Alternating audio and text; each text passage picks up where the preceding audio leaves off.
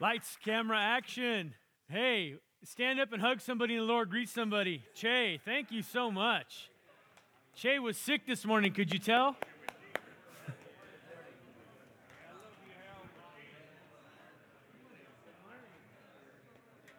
Please step up, Thug.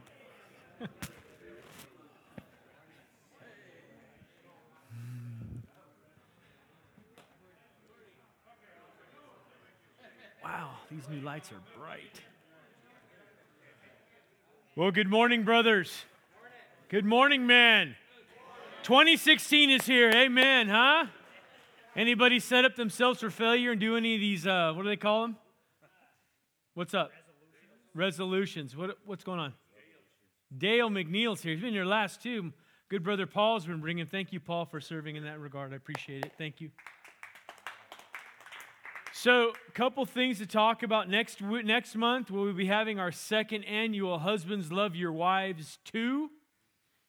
Husbands Love Your Wives too. It's, a, it's a, an inductive class that we give to help you with your marriage. And who doesn't need help in their marriage? You would all keep your arms down. You don't need help with your marriage. Everybody needs recap, retraining, and revisiting. You don't? All right, well, you, you can teach then. I'll give you a mic. Enlighten us. Got a strong word for you men today. I'm going to start with some vision that the Lord has been speaking to me on, on the next step as we take the next step in the ministry here at Calvary Chapel Surprise. There's many of you that attend many of the Bible studies, and I'm thankful for it.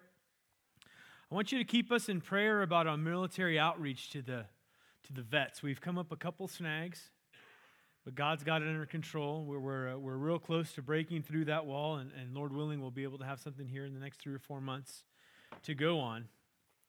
One of the things that we want to do here is, as we focus in with the leadership of the church and what we've talked about is obviously equipping. There's many things that you guys have done, many Bible studies and whatnot, but getting outside the walls and, and bringing people to church. How many of you guys came to the outreach uh, for Christmas, huh? That was awesome, wasn't it? There's a lot of people here that I hadn't seen before, a lot of little kids too, which is awesome. There's a lot of little kids in this community.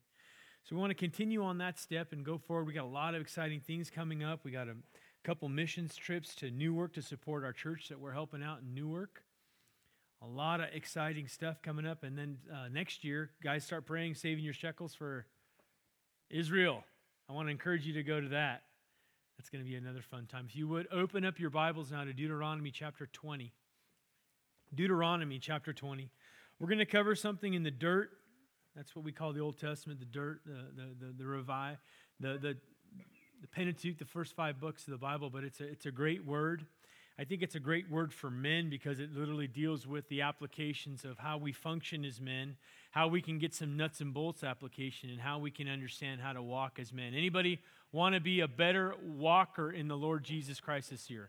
Anybody want it? This is it then. You've heard the word. This word is going to be available online. I want you not to not to hear me, but hear the word. This is going to be available because this is this is this is nuts and bolts stuff. And I think a lot of times we as men, we don't get nuts and bolts stuff very good. We, we want to play that we think we're a Christian or we, we got it all figured out. And then something happens again and you're like, why does this keep happening? What's that woman? No, it's not the woman, man. It's you. And you don't fix it because you don't know how. I'm going to give you tools today. Amen? Title of this message is Prepare, Plan, and Prune. Three P's prepare, plan, and prune. In the title of my Bible, it says warfare. I don't know what the header might say in yours, but I'm going to read it through and then we're going to break it down verse by verse. Starts in verse 1 of chapter 20. 20 of Deuteronomy, page 305 in my Bible. When, stop there. When, I could, I could, I could do a Bible study right now on that word. I mean, I'm serious. I could totally teach a Bible study right now on that word. But I'm going to let you think about that. When? When you go out into battle against your enemies and see the horses and the chariots and the people more numerous than you, do not be afraid of them. For the Lord your God, who brought you up from the land of Egypt, is with you. Amen. Now it shall come about that when you are approaching the battle, the priest shall come near and speak to the people. He shall say to them, Hear, O Israel, you are approaching the battle against your enemies today. Do not be faint hearted, Do not be afraid or panic or tremble before them, for the Lord your God is the one who goes with you to fight for you against your enemies, to save you. Man. The officers also shall speak to the, to the people, saying, Who is the man that has built a new house and has dedicated it? Let him depart and return to his house, otherwise he might die in the battle, and another man would dedicate it. Who is the man that has not planted a vineyard and has not begun to use its fruit? Let him depart and return to his house, otherwise he might die in battle, and another man would begin to use its fruit. And who is a man that is engaged to a woman and has not married her?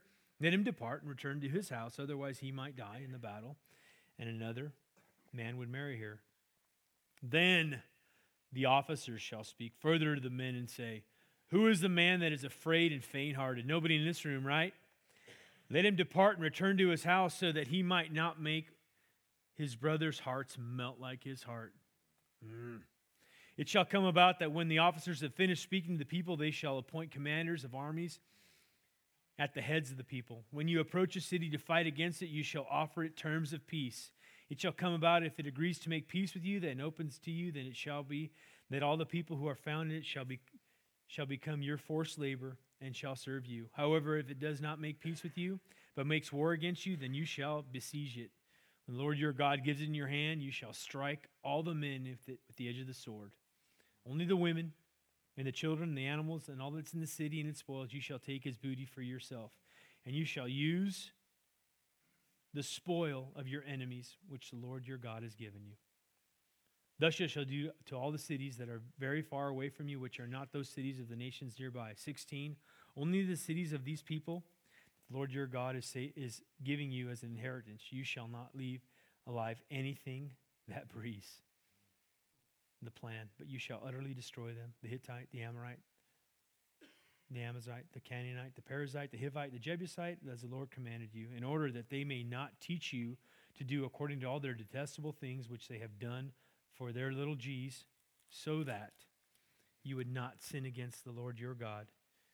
When you besiege a city long time to make war against it in order to capture it, you shall not destroy its trees by swinging an axe on them, for you may eat of them, and you shall not be cut down from them. For it is the tree of the field of a man, but that should be besieged by you? No, obviously not. Only the tree which you know are the fruit trees you shall destroy and cut down, that you may construct siege works against the city that is making war until it falls. Wow.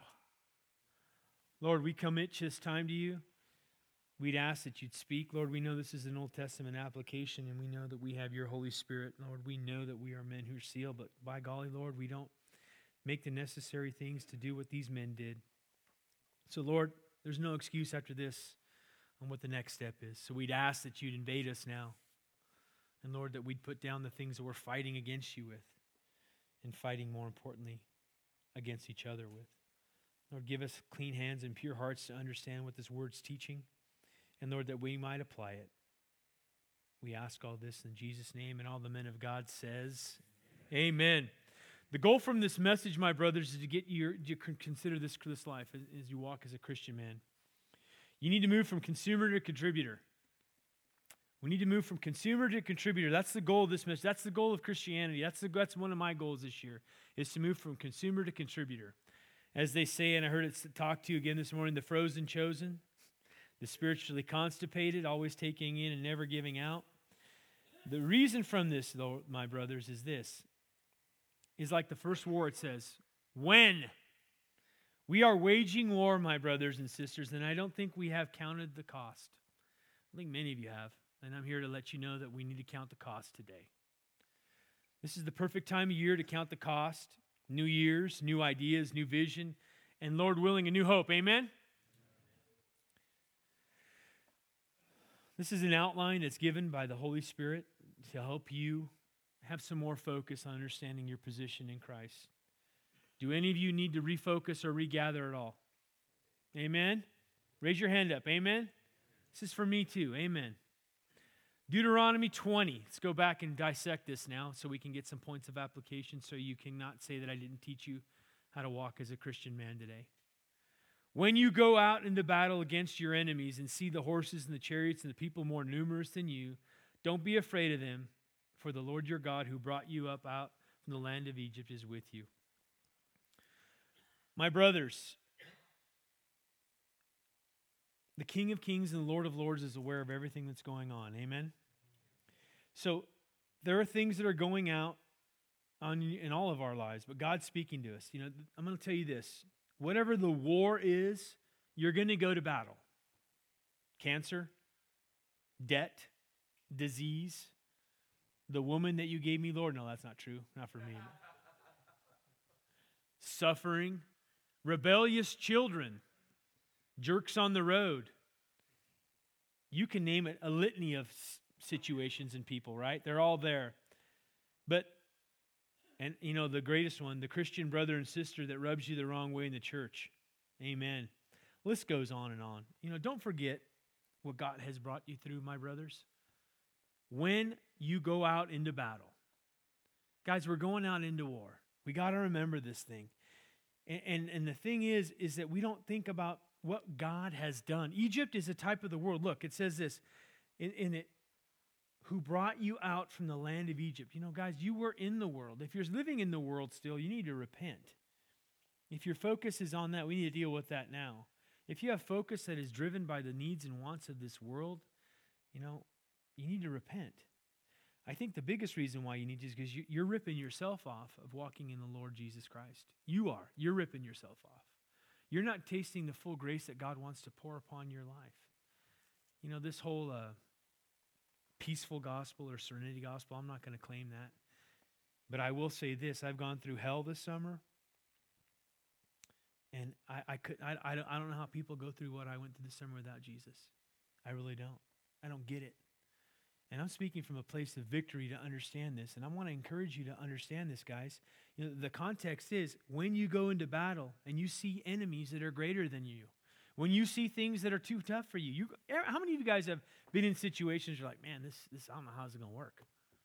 I don't know how this is going to work. Amen. So you've seen the strong hand of God in your life. Remember those. For those of you who don't know this, it's going to happen. But remember what God does, what He did, and what He delivered you from. I often think of the story of one man, one man who, who got this, and he got this from this concept because he's here right now.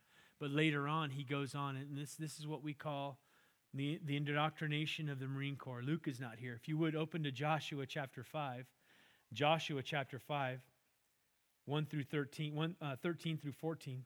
And I say this to say this. This is a context of when we call a Christophany where Joshua sees the Lord Jesus Christ. A theophany, Christophany, they work together. But if you look in the Bible, and I want you to do a study on this on your own, what happens when people normally see angels or angelic beings or God? What do they do except Shadrach, Meshach, and Abednego? Fall to the ground in fear. Oh my goodness. Scared out of their chonies. Read it. Do it your study, your own study. Pick it up yourself. I want you to be challenged by that. Everybody, save Shadrach, Meshach, and Abednego, as they have the Lord inside the fire. Everybody else on their face in fear. Everybody else. Save this guy. I want to talk to you about this because I want you men to be this guy. I want to be this guy. All right? Joshua 5. Now it came about when Joshua was by Jericho that he lifted up his eyes, and behold, a man was standing opposite him with his sword drawn in his hand. And Joshua went and said to him, Are you for us, or are you for our adversaries? And he said, No, rather indeed, now I come as captain of the Lord, hosts of the Lord. And Joshua fell on his face and bowed down and said to him, What has my Lord has to say to his servant? And the captain, the Lord of hosts, said to Joshua, Remove your sandals from your feet because the place where you're standing now is holy. So I want you to think about this. Joshua got verse 20. Go back to Deuteronomy and tell you to develop this. Joshua is a man who, who got the whole commission, was probably one of the men who set down the second stage as we go down for the preparing and the planning and pruning. But he was one of those guys that set forth the man in motion. One of the guys in the church that talked to the men about how to walk about how to fight and how to, how to engage war. So Joshua gets all this. So Joshua now at, looks up and he sees a guy with his sword drawn. out of nowhere. And he looks him in the face and says, Well, that's a call to commission, what he looks at. He says, I need to find out where you're at because either you're going to die or I'm going to die. But you're not coming through here. I need to find out who you are and what you're doing. I want you to remember that he saw the Lord Jesus Christ in his glory right here, and he fell to his face out of nowhere. Everywhere else in the Bible, guys, people, when they see the Lord or angels, they fall on their face. But Joshua didn't. Joshua was a man's man. Joshua decided and purposed in his heart to figure out what he had to do and what he was going to do. He went up to a guy with a loaded gun and he said, Well, what team you on? Because I'm letting you know now, these are my people and you ain't getting to them. He doesn't know that it's God. And once, he, once the Lord Jesus Christ announces himself and tells him, No, I'm the captain, I'm your boss, I'm your commission, he goes, Wow, okay, I get it. But you got to think about this. For me and for you, there are going to be times in all of our lives where we have to take the time to take the time to realize that we got to deal with our enemies. We deal with them in prayer and fasting, but we also got to confront. We also got to address, and we also got to realize that the world wants to kill you. Egypt wants to kill you. You know, we, we, you know what's going on with all these crazy radicalized people that are coming into our areas. What are you going to do? That's you know something we need to hardline ask. This is this is the land of the free and the home of the brave, bought by the blood of Jesus, as I always add at the end. But don't you want to be like this man Joshua who got this? So I just take that study from that first verse and I applied it to there, and I ask myself, you know, these questions you know, Joshua was a leader of men. He faced this, he faced the, the Lord Jesus Christ face to face. But he wasn't going to run from a fight. I'm not saying we fight either physically. We don't, we don't, we don't fight. That's not what I'm saying. What I am saying is that we're not afraid of conflict. We're not afraid to, to deal with the tough stuff. We're not afraid to pray. And, and, and maybe some of you guys have been fighting in ways that are, just aren't good. Maybe the, the problem with your fight is you. I don't know. But I'm asking you to start thinking about a way, but do not not fight anymore. We have got to fight. There, there, we're losing ground. I heard the statistic the other day in, in the Baptist Coalition. One of my, one of my brothers is a Baptist preach, pastor. They've had the lowest amount of baptisms they've ever had in the history of the faith. More, more young people than ever, more young people under the age of 25 are unchurched than any time ever in the history of America. More young people. Just the way it is. People don't want to hear about your Jesus. And I think a lot of it has to come by because we don't prepare, we don't prune, and we don't plan. Why do I want to follow you when you look like the world? Why do I want to follow you when you act like the world? Why do I want to follow you when you act like a hypocrite? I'm not saying that to you, but I had to do some genuine reflection in my own self to make myself ask myself these real questions. Because why aren't people coming? It starts with us, man. And it starts by us asking the tough questions, no matter how old you are, especially you older men. Well, you got more power than you'll ever know with the influence of your grandkids. I tell you what, you got more power to be salt and light than you've ever, ever, and you get to leave too. You can go, oh, yeah, your kid, family, your, your mom and dad will help you now. You can be so radical with them in teaching in the true concepts of God. And I want to challenge you to think about this when you, when you think about Joshua from now on. But you, you are now held accountable. So let's go to verse 2. When you approach the battle, the priest shall come near and speak to the people. He shall say to them, Hear, O Israel, you are approaching the battle against your enemies today. Do not be faint hearted. Do not be afraid. Panic or tremble before them. For the Lord your God is the one who goes with you to fight for you against your enemies to save you. So when you're approaching the battle the priest, Pastor Brett, men who teach the word of God come up and say and give you the word of God. The pastor reinvests in your inner spiritual man truths that speak to you, Lord willing, the deepest parts of your of your life, and Lord willing, you listen, you pray, and the point of application speaks to your heart so you can have some food for the week. Amen. That's what that's the goal of what Pastor Brett is doing is to give you what God has given him so you can live a viable Christian life that's more than just communal activity of you plopping, dropping, sitting. That's not the goal. The goal is to challenge you to make some, Lord willing, investigative reporting in your inside and start asking yourself the questions that need to go Am I a reflection of Jesus Christ? Am I doing everything necessary within my own will to submit to the will of the Lord? So when you go down that the pastor reinvents in you, just like I am right now, and speaks the truth of God into you. Again, the Lord goes and fights for you, my brothers. There's nothing again that catches or gets King Jesus off guard. Did you realize that? Do you remember that? Your enemies are God's enemies. I want you to know that again. Your enemies, your enemies as a Christian, are God's enemies. Does God love them? Absolutely. But anybody who speaks against you is speaking against the king's kid. Thought about that in a while? You are the king's kid. Embrace that truth. Remember, as Chase said, how great the salvation plan is. Remember what you've been saved from. You know, heaven is a great place, and I'm stoked to go there, but I'm thankful more, seriously, that I'm not going to hell. I am so thankful. Hell's a real place, man. Gnashing of teeth. The, the Lord Jesus, another thing you can Google or investigate. is how many times the Lord talks about hell, Jesus, when he was on the earth. It's a real place, man.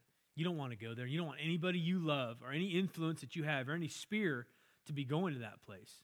It's a real place. It's a real place. Hope that makes you a little uncomfortable because I think it need, needs to be said from the pulpits a lot. And that's one thing that Billy Graham never ran from was teaching them on the thing that you were saved from. And I really love that about him. The cross of Christ that we have behind us, the nails that were pierced, that were said, that he took for you, but also the salvation you have in him. Don't, don't forget that. He saved you. Remember the salvation. So, Bible study teachers, anybody in here who teaches a Bible study, anybody who's a leader, anybody who shares in this room, your job as we go down this path right now is to take this and apply it as we teach the Word of God. To remember that the Lord your God is with you, to speak into each other. Hey, man, I'm here for you. Hey, brother, I'm here for you. Let's pray. To be available, to be available. To be a man that's encouraging, not discouraging. To be a man that even when he says something or, or types anything, really thinks about what's being said. You know, I've been convicted of this the last year about the emails I've written and, and read. I often think, is am I conveying Christ right now as I write this? Is Jesus the author of this or am I? Because there have been many times where I've written a lot of emails and God said, Stop, stop. That's you. That's not me.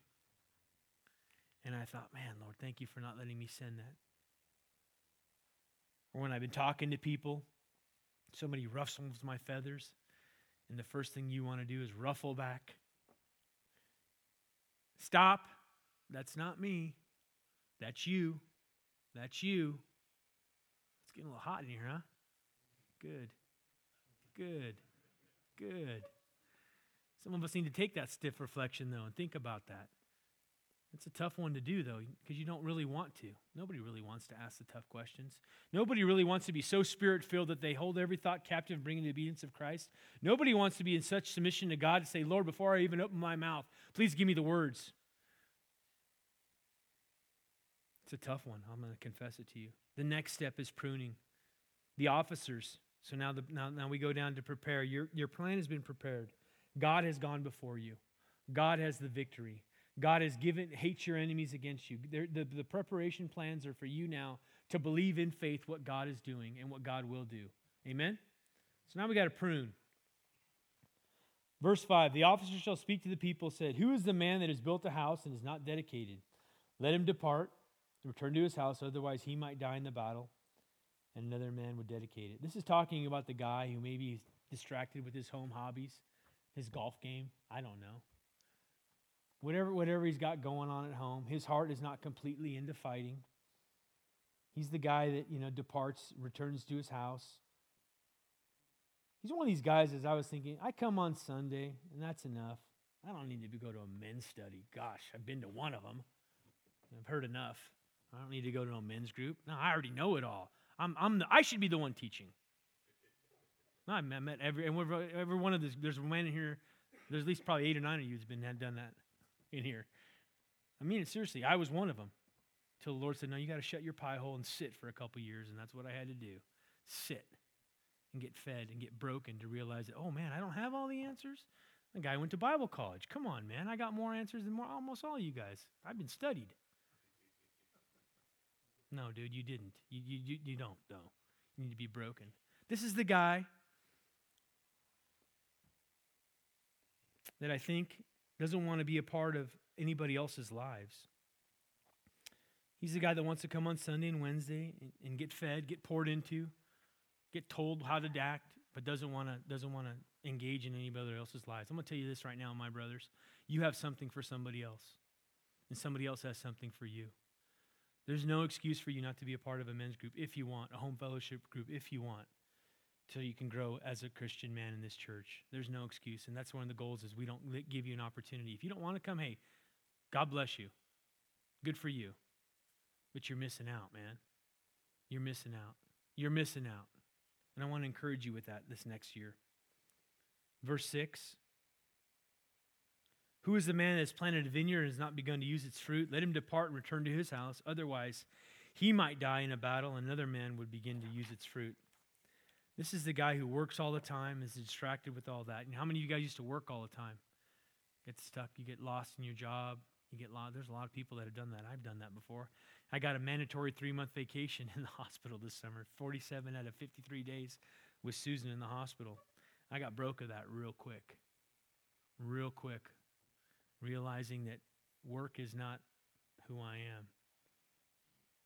Peace only comes from Jesus. And, and, I had, and, and Lord had to show me that again. Because whether we think so or not, some of us can get consumed by work, by life, by the things that, we, that drive us. And it's okay. I think it's okay. Because God says if you don't work, you don't eat. You know, some of you guys worked your whole life to retire. Praise God. Good for you. But God's word is clear on that. He doesn't like laziness, He loves it, hates it. So if you're lazy, repent, move on, and get, get busy. Verse 7 And who is the man who is engaged to a woman and has not married her? Let him depart and return to his house. Otherwise, he might die in the battle, and another woman would marry her. This is the guy who's not married or is a man in love. Anybody in that category in this room? Anybody? Anybody? Okay, well, good. Then you young men, say, keep it, take it easy over here. Long time. You can get married when you're 30. That's when you probably figure out how you are, anyways. That's when I started as a man, anyways. That's just me. You know, before you're married, though, many of us, though, dated our wives. Before of us were, captivated by her. Many of us were entrenched by her love. You know, that's something I had to go through the summer to remember. Man, dude, what, you're a loser. You don't want to date your wife no more? You don't want to buy her flowers no more? You don't, you know, after almost losing her twice, you know, things had to be paradigm shifted in my life and go, dude, come on, bro. You need to figure this out. So I do I, I've gone full circle on this again. And that's why we do the Husbands Love Your Wives conference. It's about teaching you guys again how to love your wife, how to encourage your wife, and how to walk in a way that keeps her, Lord willing, wanting to follow and submit to you. Because how many of you guys have had a wife that doesn't want to submit? Don't raise your hand. But when she's being led, she does it willingly. And it's a beautiful thing. We're called, my, my brothers, to date our wives again. And that's what I got from this, from a personal application. So I challenge you to be, to be thinking about ways of how to bless your wives in ways that you haven't done in a while. And don't expect, yeah, but I did this. I did the dishes she didn't even notice. I took the trash out. I washed her car. Okay. Do it until because God sees it. You know, do it because it's the right thing to do. Do it because you're not doing anything anyways. Verse 8. Then the officers shall speak further to the people and say, Who is the man that is afraid and faint hearted? Let him depart and return to his house so that he might not make his brother's hearts melt like his heart. Men, fear is contagious. Fear is contagious. You know, that's a God says in his words numerous times from Joshua 9 to I think there's over 75 instances in the Old Testament. Be not afraid. Be not discouraged. Be not dismayed. Don't be afraid. So many times because it's our natural instinct to be afraid. It is. You don't have to be. You can choose what the next step is. You can choose to give fear or faith victory. You can choose to remember that in your lives. Fear is contagious. It's one thing I will never give you guys is fear. There's been plenty of times when I've been scared. Scared to lose my wife this summer. It was awful. But I remembered in the past what I'd been through from the last 20 years. I remember being left. I remember losing my job. I remember getting fired twice. I remembered not having my kids. I remembered all these things that God has done. So when we got to this battle, I was like, no, man, I'm not going to be afraid. God's got a plan. And you can either feed fear or you can fight fear with faith because fear is the opposite of love. Because in First John it says, There is no fear in love. Perfect love casts out all fear. Fear involves torment. We love him because he first loved you. Fear is the opposite of love. That's what God's word says. I didn't write it, He did. But fear is contagious. That's why you can't have men who are in leadership that are cowards. Have you ever figured that out? I don't know what happened in our country this, this last eight years, but we have a coward.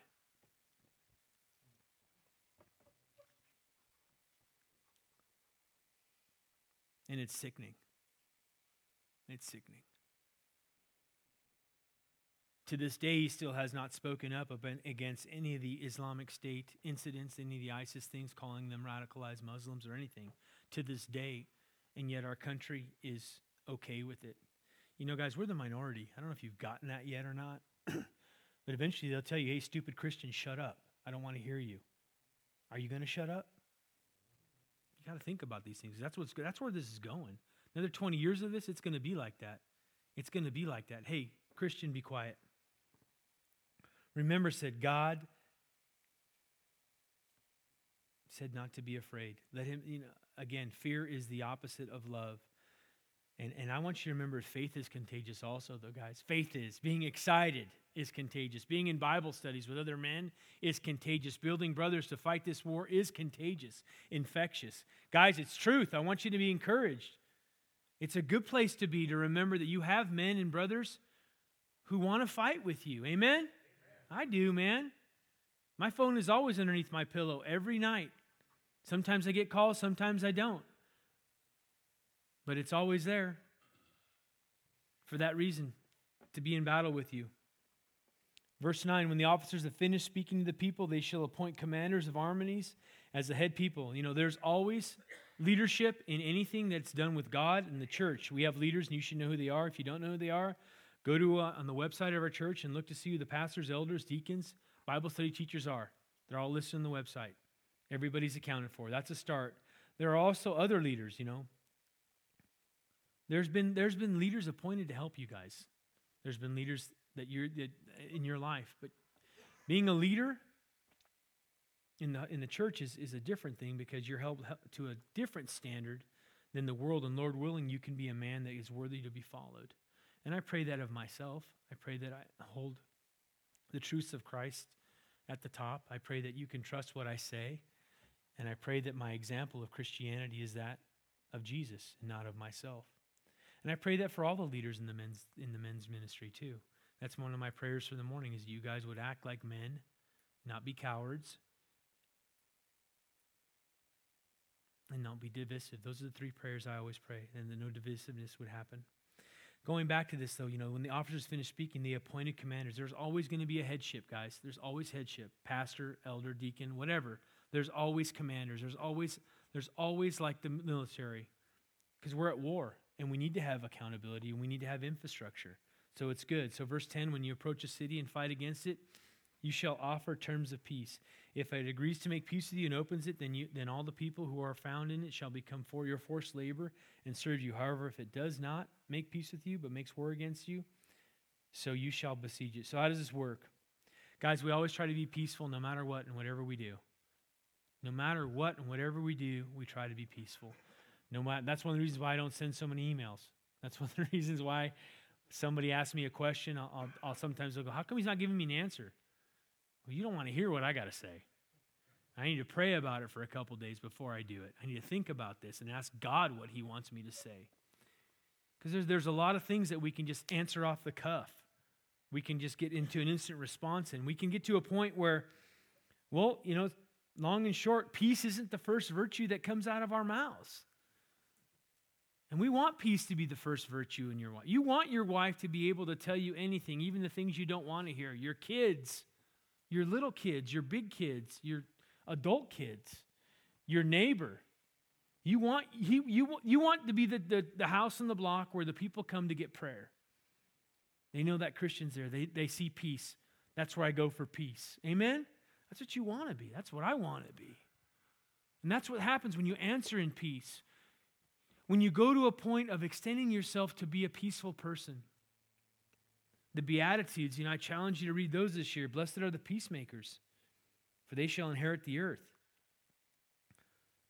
It's one of those things that Jesus does. He, he, he, is, he is peace, He gives us peace. But working the plan is, is the next stage now. So you have to answer in a peaceful way. Anybody can shoot somebody else. We always cut off the heads off everybody else in the spiritual realm. At least I've done that. And I don't know about you guys, but I think many of us have answered quickly or are gone to a point where, yeah. And holding your thoughts captive to think, wow, is this going to give this brother peace what I'm going to say? Because there's always an opportunity to give grace. But what you want to see in a situation where, you, where you're asked of something or something comes against you is, well, I can choose peace or I can choose war. And I don't want to choose war anymore, especially within us. But against the world, against the world, hey, there's going to be a time we're going to have to choose war. And I think the biggest war that we can do, guys, is prayer. Prayer Sunday night, I highly encourage you to come. It's the power engine, the steam engine of the church. It really is. And more victory is done in prayer than anything else that I in my life I can tell you that. I fell in love with it again. Let's go down this piece though. So 14 and 15 and 16 we'll read now. Only the women and the children and the animals in the city and all its spoils you shall take as booty for yourselves, and you shall use the spoil of your enemies which the Lord has given you. Thus shall shall do to all the cities. All the cities are very far from you, which are the cities of the nations nearby. Only in the city of the peoples that the Lord your God is giving you as inheritance, you shall not leave anything that breathes. Your job is to be men. Your job, men, your job is to be accountable to what God has told you to do to deal with this year. Have you asked God this year what He wants from you? You are a part of His inheritance. Every man in this room that confesses Jesus Christ, we're going to heaven. We're standing on the threshold, so some of us closer than others. All of us are going to heaven in this room, Lord willing. I think everybody in here is a Christian. Otherwise, they wouldn't be here on Saturday morning, I hope. Getting fed. Could be, could not be but your end plan is made up. But your plan, though, for me, and this is the plan that I'm going to ask you, maybe is this to kill those things that are not any value to you. To, to kill those things in your life and in your world that are hurtful. To ask God, do you want this in my life anymore? A lot of people don't want to ask these tough questions, though, because they like having a little bit of this. You know, for me, I was an alcoholic for a long time, a long time, a long time. And I'm, I'm glad that none of you guys know this about me. You only know me as a Christian. But for me, being around booze, huge temptation. So I don't do it. You know what I do? I kill it. It's not a part of my life. I just don't go around it. It's not something I want to be a part of. I don't want to be a part of it. Some of you guys have had some other addictions. Some of you had some other situations. Maybe it's pornography. I, I don't know. I remember the story, though, about, um, let's go down to 17. I want to tell you a story 17, 18, 19, and 20. So you, now, you need to work the plan now. You need to prune those things out of your life. And now we got to work the plan. But you shall utterly destroy them the Hittite and the Amorite, the Canaanite, the Perizzite, the Hivite, and the Jebusite, as the Lord your God has commanded you, so that you may, te- you may not teach, that they may not teach you to do according to all their detestable things which they have done for their God, so that you would sin against the Lord all that sin was always there before, guys. Remember it and do it no more. Do you guys, do you guys remember that movie that Kirk Cameron was in, The Love Dare? Is that what it's called? Love Dare? You remember that movie? But, but Fireproof. Thank you. Fireproof. My bad. Then they did the book called The Love Dare. That's right. Do you remember that scene in that movie where finally he got his computer and he threw it out? He got radical. Do you remember that? Some of you need to do that now in this room. Whatever it is, I'm not saying you got porno problems. Maybe it's your mouth. Maybe you need to shut it. Maybe, maybe, maybe it's a, uh, you gossip, you ugliness in your heart. Don't say nothing. Try this for a week. Don't saying anything. If it doesn't edify, because let no, uh, no, let no undefiled word proceed from your mouth, but only such a word that's necessary for edification. If it doesn't edify, maybe don't say it. I was convicted of that. One, one month I tried to do that. Man, I didn't talk a lot. And God spoke to me. God spoke to me, Ooh, you got a big mouth. Now I'm going to get somewhere with you. I'm going to get somewhere with a man who submitted to me. I'm going to get somewhere with a man who doesn't realize he's that all he's got all that going on. I had to let myself allow myself to kill the parasite, the Amorite, the Canaanite, the Jebusites in my life. I had to get to that point where, like Kirk Cameron did, he got rid of that computer. You know, you got to deal with sin, guys. Some of you guys don't want to kill sin. I can't help you with that. But if you want to, hey, I'll help you make sure we stand on its throat forever. We cut its head off. You know, I taught I taught the little kids. I taught them the Valley of Ehud the story of uh, of David and Goliath, and I asked them, "Can I teach the full version?" No, you're going to freak the women out. But you know, David, when he got done with Goliath, when he got done with him, he stuck that rock in his forehead. When he didn't get that, he went and got his sword. He went and he got his sword, his sword, and he cut that head right off, man. And then he grabbed his head. He grabbed his head then. He just didn't, he just didn't go, oh, you're dead. No. No, man. He grabbed his head and he showed everybody, hey, look, man, this guy's dead. Now let's go kill them. How many of you are brave enough to do that in your own life with your own sin? Hey, man, I'm done with it. I'm putting it out. Help me with it. Somebody carry this with me. That's an illustration, isn't it? Pray you got that right now. Some of you need to cut the heads off of things. You think it's dead. It ain't dead. It's lingering around. Some of you talking to people you shouldn't be. Stop it. Stop it. Some of you having some of your old friends in the world. What are they doing for you other than trying to bring you down? You know, if I stand next to Stephen, I'm giving him probably 50, 60, 70 pounds. No matter what, Stephen can pull me down a lot easier than I can, be, than I can pull him up. Just the laws of physics. He's strong in his position and pulling me down. Guys, if the relationships in your lives aren't lifting you up to Jesus, then what are they doing? What are they doing? If you're not lifting your, your, your wives up, what are you doing? I know it's a strong word, but there's a lot of things that have to be dealt with in your own lives before you can take the next step in victory to remember what God has done. Some of we walk, sometimes we walk around like sissies. I don't want to kill that. Oh, why not? I bet if you told your wife, she would be happy. I bet if you told your wife that you wanted to pray with her, she'd freak out. I bet if you told your wife you wanted to, I don't know, you can tell a lot of things, but just a lot of things that they want you to do that you haven't done. So I guess the question is this all that sin is before, don't do it anymore.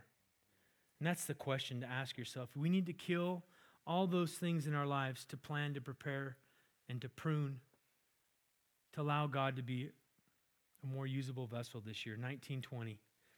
When you besiege a city a long time and make war against it and capture it, you shall not destroy it, its trees, by swinging an axe against them, for you may eat of them. You shall not cut them down, for it's a tree of the field that it should be, that you should be besieged by you. Only the tree which you are which you know are not fruits tree are not fruit trees you shall destroy and cut down that you may construct siege works against that city and making war until it falls lastly you know i think about this tree i think of the illustration that jesus says he's the vine in john chapter 15 he doesn't want you to cut down fruit trees at this time because he wants he wanted these guys to use the wood for the other things to besiege a city to to help tear down the enemies and that's what I'm called to do too. I'm called to help you guys tear down the walls of your lives, help us all grow together, besiege. But remember, guys, sometimes in the killing of trees we, we get a little crazy. There's some good fruit there. We got to remember that we're all planting some sort of fruit. How many of you like fruit? I grew up in California, had an orange tree in the backyard, peach tree in the front, orange, uh, beautiful, beautiful Valencia oranges, beautiful fat peaches every year. So I like fruit. So, but I remembered though that every other year my father had to just annihilate the peach tree. It's like, man, what are you doing? I mean, he just cut this thing all up, and then two or three years later, we'd have more peaches than we'd ever know. The same thing with the orange tree in the backyard. I thought about that, you know, thinking about this study, going, you know, guys, we're, we're to remember that surely somebody in here could have been held hostage by their own fear, not understanding your position. Somebody in here might be that. But these are, the, the, every one of us is a tree in here, guys, and we're all called to make fruit. Amen? We're all called to make fruit. So, as, as we finish up, I want to challenge you to think about this. We are not all called to cut off the limbs of our brothers, though. The, the limbs of the other people in the world, if they need to be cut off, so be it, you know. Sometimes we got to cut it off. Sometimes we got to cut off relationships. Sometimes we got to cut off things that aren't productive. You know? Sometimes we just need to, to cut it off. But other times, especially with us, we need to remember that we're, we're not to be cutting off each other's limbs. We're called to help. We're called to be helping each other up. Fruit inspectors, but not fruit killers, tree killers. We're called to help prune each other and encourage each other, but not stand in the way of each other. Amen? I think that's, so. The goal from this year is to prepare, to prune, and to plan, guys. The plan is this we need to prepare for war. Our adversary wants to make you ineffective. He wants you to keep you out of the war. He likes you here at church. He loves you here at church because then you're just sitting here, coming on Sunday and Wednesday, just plopping and dropping. It's his funnest thing. Oh, yeah. Then you're thinking, yeah, dude, I'm doing good. I'm at church. Is that all you want from your life? Is to come to church? It's just another type of, of a social club, isn't it? I'm being honest, straight up with you. It's not, though. Our job is to rescue people from hell. Did you know that? Our job is to pouring into others to help them deal with what they got to deal with. Our job is to build one another up in the most holy faith so that our neighbors, our sphere of influence, can see that what is wrong with this guy because he's always happy. He's not letting this get discouraged. He's not discouraged. He's walking in the strength of God. What is wrong with this guy? And we meet with the other people from our past, we can just play, lay the gospel on them. If they don't want to hear it, so be it. They want to offer it. I mean, it was one of the biggest things I remember when I first got radical with God. Well, he got radical with me and he changed my life. But my buddies would come up to me, Yeah, dude, you like Jesus? That's awesome, man. Good for you. Hey, let's go get drunk. Dude, I love Jesus. I know, so do I. Let's go get hammered. No, dude, you don't get it. When you love Jesus, that's not who I am no more, bro. Look at me. Look at me. Tell the guy, like, look at me. Shut up. Look, I love Jesus. I'm not going there no more. But I want you to come with me. Ooh, oh, wait a minute. He's serious. He's serious. So you're not going to go get drunk? Dude, I don't want to get drunk no more. What part of that don't you get? But I want you to come to church with me. Nah, dude, I'm not going to church. I thought you were just playing, you know, like you always do. You just play. Some of us don't take the next steps to get that radical. You got to get radical with your sin, man.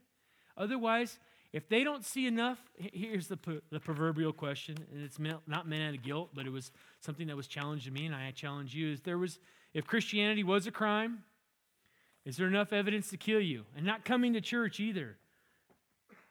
That's easy. Anybody could can sit, plop, and drop and do what we're doing now.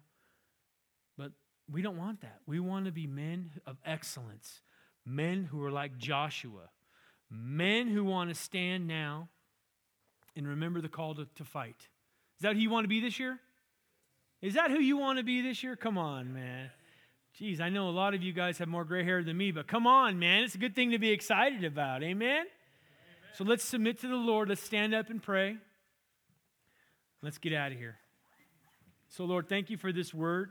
I pray that we're challenged, Lord, from this. And if there's anybody that wants to walk up and get prayer to, to, to get their right, their life completely right now, we pray that we be men who would stand in the gap for them. We, we pray that we would be men who would want to be like Joshua.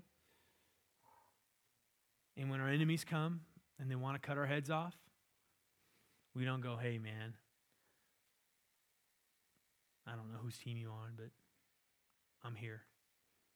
And then we go, wait, then we, then we do like Joshua did, fell down and worship. And we're guys that would take guys to Jesus. That's our goal. But we're not cowards. So, Lord, we pray that now. Lord, we pray if there's fear in this room, that you'd exercise it this year out completely. We pray that uh, uh, uh, we pray Proverbs 28 1 boldness for the men's ministry of Calvary Chapel Surprise. The wicked flee when no one pursues, but the righteous are as bold as a lion. Lord, let us remember our position. In Jesus' name, everybody says, Amen. Get out of here. Love you guys. Thank you, guys. God bless.